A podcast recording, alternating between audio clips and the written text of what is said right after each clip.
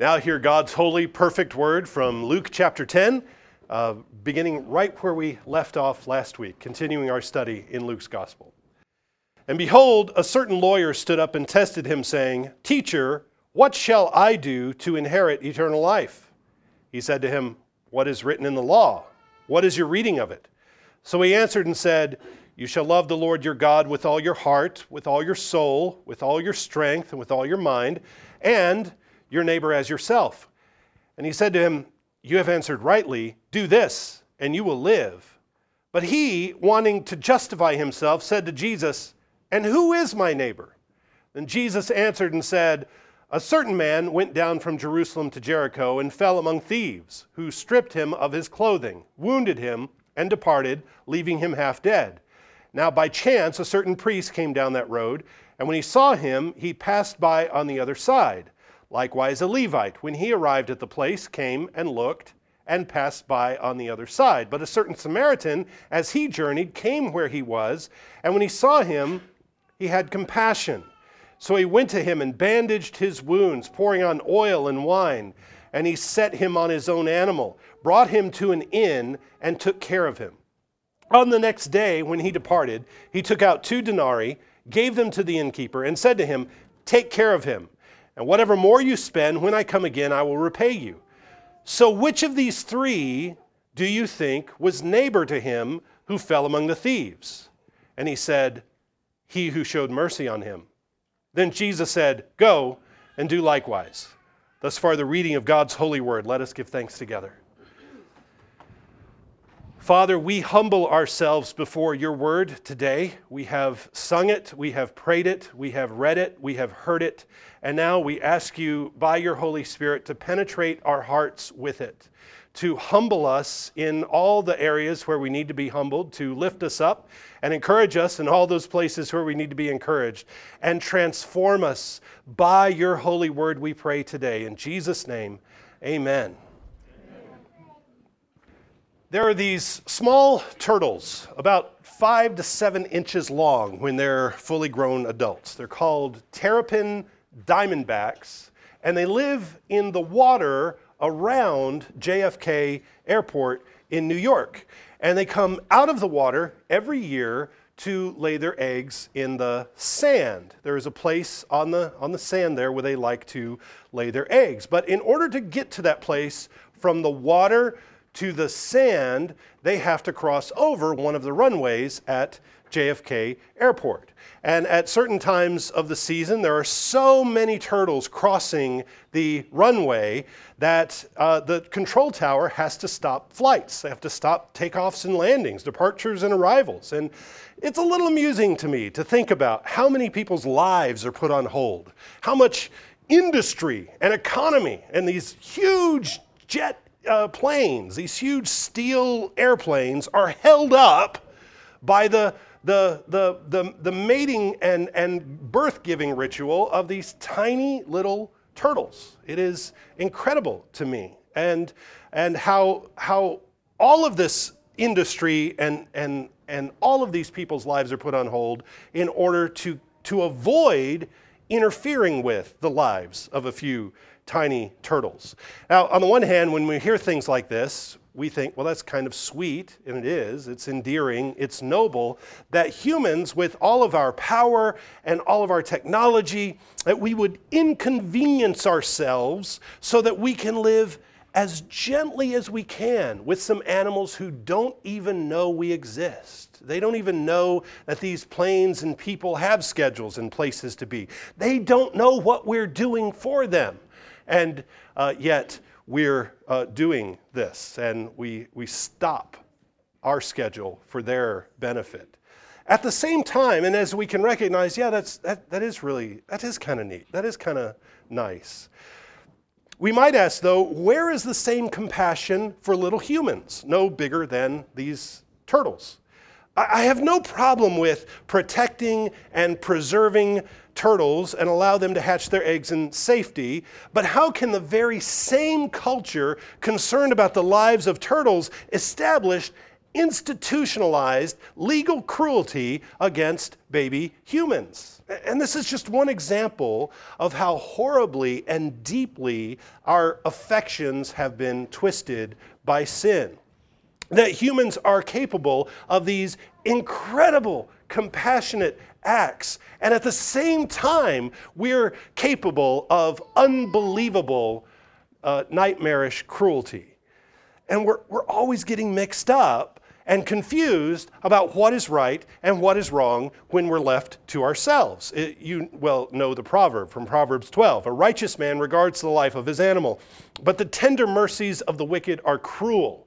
The tender mercies of the wicked are cruel. Even when the wicked is trying to be merciful, he ends up uh, exuding cruelty. And we definitely see this in play every day as our society languishes under the mercies of the wicked because their desires are twisted by rebellion against God. Even the good things they attempt are destructive. In Adam, in, in our fall, our moral compasses were broken. And so now they always point us the wrong direction. When we trust in our own understanding and we lean on our own wisdom, we will invariably get it wrong. We will prioritize things that are not important. We will diminish the importance of things that are critical. We're always mixing it up. Now, it's uh, in, in Luke's gospel today, we have a couple of stories right next to each other that highlight this tendency of ours to do the wrong thing, to make the sinful choice, believing fully, even as we do that, that we're doing the right thing. We, we pursue this, this wicked, twisted, corrupt thing, believing fully that it's the right thing. The first story is the well known parable of the Good Samaritan. A priest and a Levite walk by the wounded man. They think he's dead, perhaps, if we give them the benefit of the doubt. And in order to preserve their own integrity, in order to preserve their own schedule, in order to preserve their own ceremonial cleanliness, rather than attend to his needs, they stay on the other side of the road. They don't want to defile themselves by touching a potentially dead body, don't want to interrupt their schedule. The second story that we'll read in just a few minutes is the story of Jesus in the home of Mary and Martha. And these two stories are put back to back in Luke's gospel. And you know that story as well. Martha is in the kitchen whipping up an elaborate feast, thinking this is exactly what Jesus wants. This is the most important thing for Jesus at, at this moment. She's making a big fuss, we find out, about the wrong thing. She gets it wrong, and Jesus gently corrects her. In both of these stories, put back to back as they are, we have people in both of these stories who are made to feel like outsiders the Samaritan and Mary, but who are really, in fact, being faithful to God. And then there are the people who think they're insiders. They think they're, they're really being faithful. And they're the ones who are absolutely not being faithful to what the Lord expects. Both of these stories present two different ways of living, two different visions of what it means to be Israel, two different ways of being God's people and, and, and two different ideas of what it means to fulfill our mission in the world. Now, it's fascinating to me also that these two stories, the, the parable of the Good Samaritan and the story of Jesus in the home of Mary and Martha, these two stories come right after the sending of the 70 that we read about last week. Jesus sent his disciples on this dangerous journey down a treacherous road, a road full of threats, and he tells them, as you go, here's how I want you to respond to rejection. Here's how I want you to respond to the things that you're going to face. You're going out as lambs on this dangerous road full of wolves. And then immediately after this, immediately after he tells them this, and they come back, we get the story of a man on a dangerous road. And, and this man on this dangerous road is waylaid, he is beaten, he is stripped of his clothes, and he's left for dead. Is this, in fact, a dangerous road?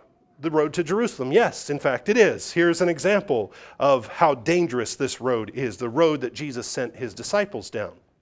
In the instruction to the 70 we read last week, also gave, Jesus gave them protocols for how to receive hospitality, how to interact with people in their homes.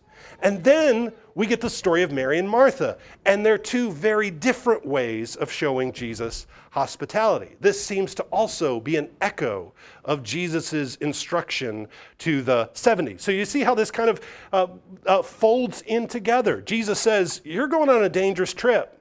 You're going out as lambs among, among wolves. And then he tells a story about a man who's beaten up on the road to Jerusalem that he just sent them down.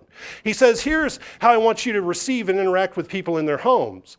And then he tells a story. And there is the story about Jesus in the home of Mary and Martha and the confusing, mixed up hospitality that Martha was offering. So then, uh, as Jesus sends these 70 out, he also tells them how the people respond to them is, is how they respond to Jesus. Jesus and his people are unified. Jesus tells them, if they hear you, they hear me. If they reject you, they're not rejecting you, they're rejecting me. And so we remember that contempt for the church is contempt for Jesus. Rejection of the church is rejection of Jesus. Jesus is unified with his people. He says, I'm the vine, you're the branches. I'm the head, you're the body. I'm the groom, you're the bride. Jesus is always reaching out and embracing his people and saying, We're together. I'm the light of the world. You're the light of the world. I'm living water. Out of you flow living waters. And so, so we don't separate what Jesus puts together. And so rejection of the church is rejection of Jesus. Think about that. When you dare harbor in your heart contempt for the body of Christ, Think about that when you dare harbor hatred and criticism in your heart for the body of Christ. He loves his bride. Why don't you? What's your problem? Jesus loves his bride. And so the question that materializes from all of this is how will the people actually respond to Jesus when he shows up in these towns himself? He sent his people on ahead and he says, if they hear you, they hear me. If they reject you, they reject me. He sends them ahead to kind of to till the soil, and now he's coming in person. What kind of welcome will Jesus get? Will he be received with warm hospitality, or will he be stripped, beaten, and left for dead? Well, we of course know the answer to that. And when Jesus is beaten, stripped, and left for dead along the side of a road on a cross, who will come to his aid? Who will stand with Jesus? Who will come to his side when he is waylaid? So, these stories, I think it's important for us to always see these stories don't stand alone as these little morality tales. The verses of Scripture aren't given to us so that they make nice uh, uh, calendars, you know, where you just put a little verse on a sunset and say, well, that's a nice little thing, and it stands alone. I think that's one of the problems with the way that we've divided the Bible up. It's very easy and handy to have reference points chapter 11, verse 12. That's very handy. But I think one of the problems with that is we tend to uh, uh, segment the scripture. And that's why I love this new kind of movement where Bible publishers are printing the Bible without chapters, without verses. I don't know my way around. Well, you know, well, neither did the Hebrews when they wrote it. You know, neither, neither did Paul. Paul didn't write 1 Corinthians 13. He just wrote, you know, the big, the big letter to the Corinthians. So, so we see these all connected. And I think it's important for us to continue to look at how these are woven together and to look at these connections that we can observe. So, picking up where we left off last week, Jesus was rejoicing over the work of the 70 disciples, and then a lawyer stands up to test him. Uh, this lawyer is a self appointed examiner of Jesus testing him for his orthodoxy, challenging him uh, for his, whether he really has any authority or not. There's a whiff of antagonism in the question of this lawyer. He, he's not really asking for his own benefit. Lord Jesus, how do I obtain eternal life? No, he's grilling Jesus in front of everybody, hoping to expose him as a fraud and a heretic. And so the man says, uh, uh, just to uh, quote it directly, Teacher, what shall I do to inherit eternal life? And then uh, Jesus responds, uh, He says, Well, what does God's law say? He answers his question with a question. The man asks a question. He said, Well, you're a lawyer. What does the law say? You should know. And so the lawyer responds. He quotes Deuteronomy 6 5, and he adds a little piece of Leviticus 19:18 about loving your neighbor. And there he summarizes the entire law, and he does a beautiful job. He says, You shall love the Lord your God with all your heart, with all your soul, with all your strength, with all your mind, and your neighbor as yourself. Bingo, you got it, Jesus says. That's right. You have answered rightly. Do this, and you will live. Jesus agrees with the law? Really? That's what the law says. And now Jesus is agreeing with it. Love the Lord your God, love your neighbor, have eternal life. The lawyer likely thought that Jesus was doing something so completely different that there were no points of agreement between what Jesus was doing and God's law. And so he was hoping to catch Jesus out in some kind of contradiction or some kind of heresy. Well, uh, so yet here the lawyer has articulated this wonderful phrase that captures all the law, and Jesus agrees with it. But the lawyer's not going to let it go. He hasn't scored any points. He hasn't shown himself to be as brilliant as he really thinks he is. And so uh, Luke writes the lawyer wanted to justify himself. Verse 29. But he, wanting to justify himself, says to Jesus, And who is my neighbor? Even though he has stated God's law clearly, he still hung up on some form of self justification, asserting himself to be a wiser and more capable student of the law than, than this itinerant rabbi from Nazareth. Who is he? So, so the lawyer asks, Okay, then, buddy, who is my neighbor? He's trying to draw Jesus out, and maybe Jesus will say something that will be offensive to these tight social and racial barriers that the Jews have established in the name of purity. And that's then, if, if Jesus can, can breach that, that's something he can hold over Jesus' head. He could still, the lawyer could still walk away feeling superior if Jesus even questioned the social constructs that were the product of Jewish scholarship of the, of the day, that they couldn't even eat with Gentiles. The Lord God never said, Yahweh never said you can't eat with Gentiles. He gave them a specific diet that they were to abide by, but the Lord never said you can't eat with Gentiles, but they did, and they held this rigidly. And so the, the lawyer says, okay, who's my neighbor?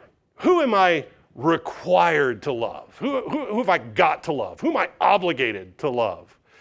And Jesus answers again with a story. It, Jesus answers the first question with a question. He answers the second question with a story, which, you know, it just absolutely frustrates this kind of tight shoed, you know, uh, uh, pinchy uh, attitude of this lawyer, right? I mean, Jesus is, is, is not giving him what he wants. And so Jesus tells a story on the second question, and you know how the story goes. A certain man goes from Jerusalem to Jericho Jesus doesn't say a lot about this man. He just says a certain man. He could be he could be anyone. We don't know his job, we don't know why he's traveling. It's safe to assume that he's a Jew if he's traveling from Jerusalem, but we don't even get his name. Just a certain man, and this man fell among thieves. He was ambushed. As you know, travel was dangerous in the ancient world. You, you take your life in your own hands especially traveling, traveling alone, as this man was, there were thieves and wild animals. You were exposed to the weather. Whether if you were caught between towns at night, you had to sleep on the ground. You know, there's no highway system with rest stops and with, you know, Starbucks and with, you know, lights and, and state patrolmen to help you out. There's, there's, or to write you a ticket, even if you're walking too fast, I guess. But there, there's none of this there. Uh, you're, you're out on your own. So this story is not an uncommon story. This man was not a special case. People got attacked by thieves. And this man was an easy target. So the thieves ambush him, they take everything that he has, even his clothing, they wound him, and they leave him half dead. Now, this road between Jericho and Jerusalem is going to get a lot of traffic a man laying half dead on the side of the road is sure to be noticed. Help should be just around the corner, except that the first man to come along passes to the other side. The first man we find out is a priest. He's got somewhere else to be. He sees a body. He doesn't know if this man is dead or alive. If he's on his way to Jerusalem, he may be going there to work at the temple. Touching a dead body would make him ceremonially unclean. Better just to mind your own business and keep going. Let somebody else deal with it. Well, then there's a Levite who comes by next. A, Levite is a temple servant. He seems to check out the man from a distance, but he still passes by on the other side. This is somebody else's problem. This isn't my worry. What can I do? Am I a doctor? I'm not a doctor. I don't, I don't, I don't do this. This is not my job. What can I do? Now, the way the story is going, the lawyer might be expecting the next person to walk by would be an Israelite layman, because you kind of see the progression, right? First a priest, and then a Levite, and who's next? Well, just a layman. Maybe this story is, is, is kind of an anti clerical parable. You know, we'll, we'll just talk about the corruption of the priests and the Levites, but it's the common man who really serves uh, uh, hurt people. Maybe even the next guy would be a lawyer. Maybe, maybe that would be the next guy to come by. Maybe a lawyer is the hero of the story. But he isn't. The next traveler on the road in the story is a Samaritan. And you know who the Samaritans are, right? The Samaritans were the descendants of the 10 tribes who were carried away into captivity in Assyria. They were mixed with other uh, foreign peoples, and then they end up back in the land. So there's this, this racially mixed people who had picked up some idolatrous habits from the people that they mixed with, but they were, uh, might have been, and, and, very well could have been descendants of the 10 tribes, the lost 10 tribes.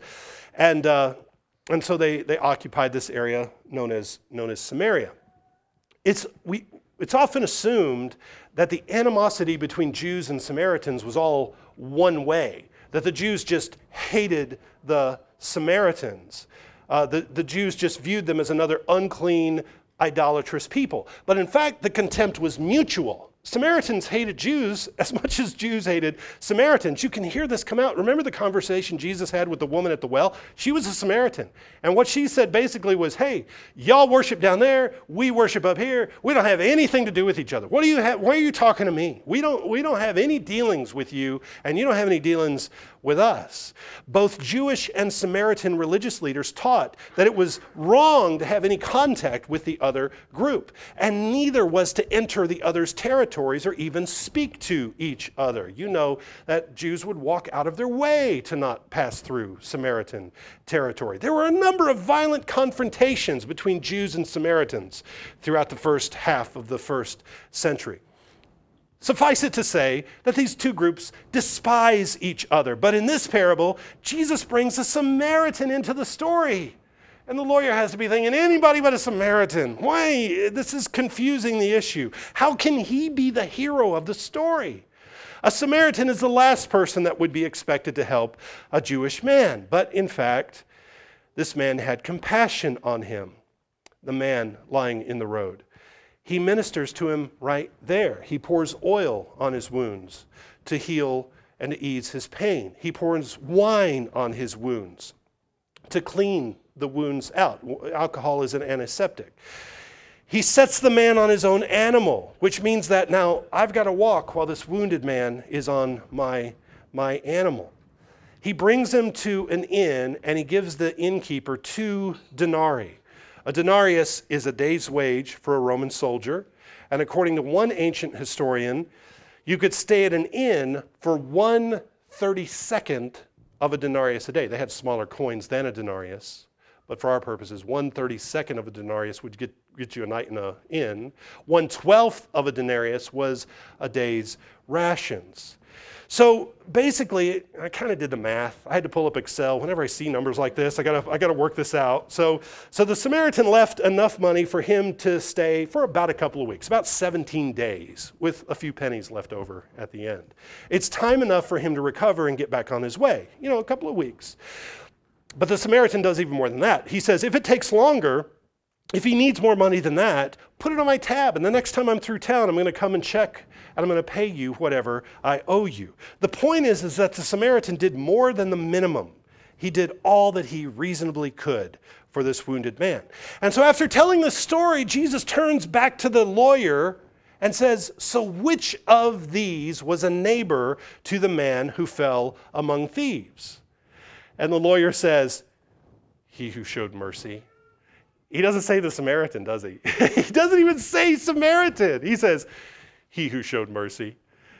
He, he was caught. He, he knew exactly what Jesus was implying and stating in this story. And so Jesus responds and says, Go and do likewise. You go be at least as faithful as the Samaritan whom you despise. And see, the thing that's funny here is the lawyer quoted from Leviticus 19. which is where we read about God's requirement to love your neighbor as yourself. And he knows the law, but if he had recalled that entire section, he would remember that at the end of chapter 19, of course, again, here I go back, he didn't have chapter 19, but it's that same section, right? Where, where God's law just says a little bit, a little few verses down, God's law says, And if a stranger dwells with you in your land, you shall not mistreat him. The stranger who dwells among you shall be to you as one born among you, and you shall love him as yourself. For you were strangers in the land of Egypt. I am Yahweh your God. So, love for strangers, love for other races, love for nationalities comes right after God says, Love your neighbor as yourself. These two things can't be separated. Obviously, God doesn't mean when He says, Love your neighbor, that I really mean for you to only love people of your nationality, only love people of your race. In fact, if I were to be honest, just love people in your tribe or love people in your family. Maybe just love your wife. Honestly, love yourself. Eh, when we get down to it, love yourself. That's what it means. No, obviously not. The answer was already right in front of the lawyer, out of the same part of the law that he quoted. The racial and social barriers between Jew and Samaritan was not one that God had put in place. This was just one more way that first century Jews were overreaching. They were trying to be more holy than God, taking God's law and saying, if God says we're not to eat the food that the Gentiles eat, then that must mean we're not to eat together. How do you get there? How, how do you make that leap? Oh, Peter and Paul have to deal with this later on, and we're well familiar with that controversy there. But the message to the lawyer is clear. You ask me who your neighbor is. Can, can you recognize the Samaritan in this story as your neighbor? This outsider, the one you reject, the one you despise, can you recognize this hated man as your neighbor? If you can't recognize him as your neighbor, then you might be left dead someday. Um, I want to make an application or two from that parable, but before I, I want to read the very next story, and it's only four verses, but I think it, uh, there are so many connections here. So at the end of chapter 10, it happened as they went that he entered a certain village, and a certain woman named Martha welcomed him into her house. And she had a sister called Mary, who also sat at Jesus' feet and heard his word. But Martha was distracted with much serving, and she approached him and said, Lord, do you not care that my sister has left me to serve alone? Therefore, tell her to help me. And Jesus answered and said to her, Martha, Martha, you are worried and troubled about many things, but one thing is needed, and Mary has chosen that good part, which will not be taken away from her. I really love, I really love this little story. In fact, a couple years ago, I spent a whole Sunday sermon on just these four or five verses here. It really is uh, there's so much going on here.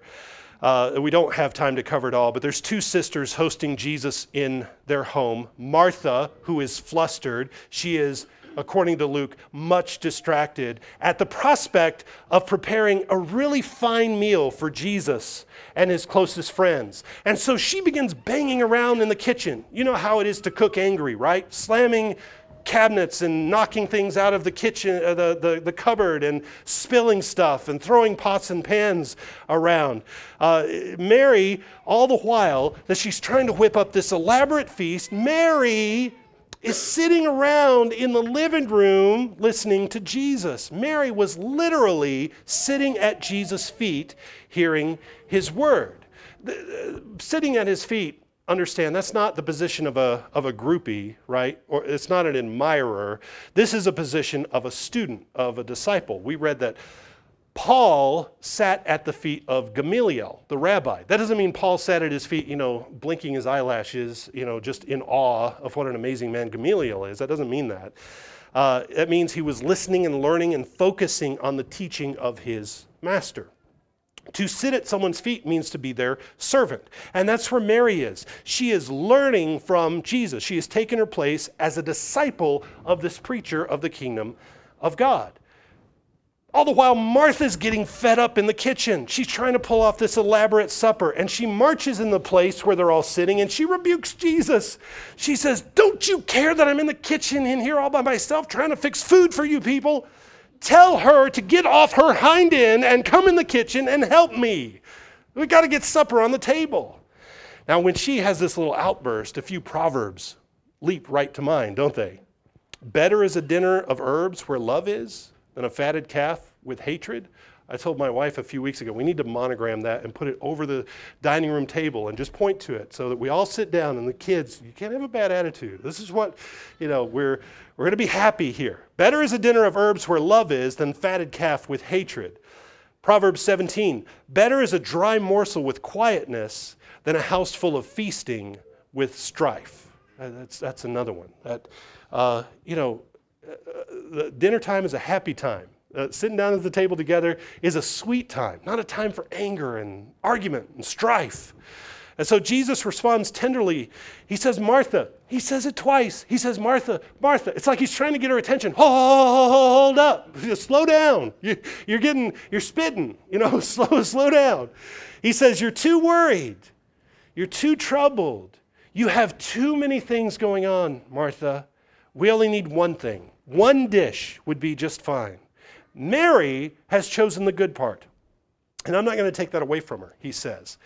It's apparent that Martha had set for herself this level of hospitality that she was unable to attain on her own. And when her sister didn't help her attain it, she had a meltdown. And for that, Jesus admonished her. He corrected her perfectionism she set a higher level, a higher standard, a higher, a higher level of expectation than even Jesus did. In that moment, for her, making a big deal about supper was of far more eternal value than sitting and listening to Jesus and learning from him. Her priorities were all out of order. And she might have sincerely thought that what she was doing would be most pleasing to Jesus. But in fact, what she did in the process was ruin the peace of the evening with her quick temper. She did something far worse than burning the roast. She did something far worse than failing to set a pretty table. She had this angry outburst that was ruinous and hateful and ugly. She destroyed the very thing she was setting out to achieve which was this perfect level of hospitality. She was her own worst enemy. And this is how it is with people who are controlling and perfectionistic, who set higher standards than anybody else can live up to. You kill the very thing you try to beautify with your attitude. Your attitude and your behavior is the ugly thing, not the supposed fault in the other person you're trying to correct as Martha did with Mary. And in fact, it turned out that Mary was the one who was actually pleasing to Jesus. Martha was all beside herself over something that Jesus wasn't really that concerned about. In her mind, this was a big deal, but Jesus really didn't care about that. So, so here we have these two stories back to back that invite us into the narrative and ask us to pick sides. What side do we pick in the parable of the Good Samaritan? What side do we pick between Mary and Martha? Who do you sympathize with? Who do you think you're more, most like? We typically want to see ourselves as the hero of the story, right? We always want to associate ourselves with the good guys. Here's an exercise, though. When you read the parables of Jesus or when you read the Old Testament histories, put yourself in the place of the bad guy. Put yourself in the place of the one who's being corrected. Try relating to the worst character in the story, and you'll be in a better position to get all of the instruction that the story is intended to give us. Next weekend, we're going to study the parable of the Good Samaritan for a few sessions. I'm sorry, the parable of the prodigal son. Forgive me. Pastor Rich Lusk is going to talk about the parable of the prodigal son. And I know he's going to ask you to read that story and to see it from the perspective of the older brother. Uh, we are, in, in many ways, like the younger brother who is forgiven, but in some ways, we all are like the older brother. In all of his arrogance and all of his self righteousness, there's a lot there that we need to be confronted with. And so instead of reading the parable of the Good Samaritan and putting ourselves in the place of the wounded man or putting ourselves in the place of the Samaritan, saying, thinking, yeah, yeah, I'm kind of like the good guy. I, that's me. Put yourself in the place of the priest. Put yourself, find yourself in the place of the Levite and think, how am I like that? Is, am I like that in any dimension? How often do I use God's revelation of Himself to me as a way of boosting my own sense of isolated, individual, personal security and purity? And I fail to follow His call to extend His love into the world. How often am I more concerned about preserving my own personal integrity, which, which for the priest and the Levite was their ceremonial purity?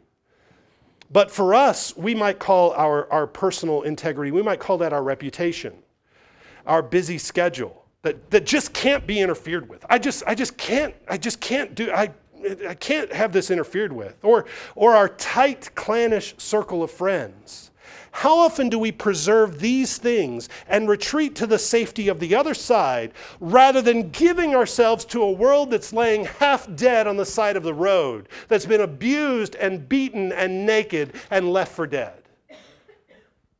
How often are we like the priest and the Levite? Instead of reading the story of Mary and Martha, as if, oh, yeah, I'm obviously Mary. I'm obviously sitting at the feet of Jesus. Think of how often we are like Martha, storming around, frustrated that we're not being appreciated, thinking that what we cooked up in our own brain is the most important thing for the kingdom. All of the hopes of Christendom rest on this thing that I want.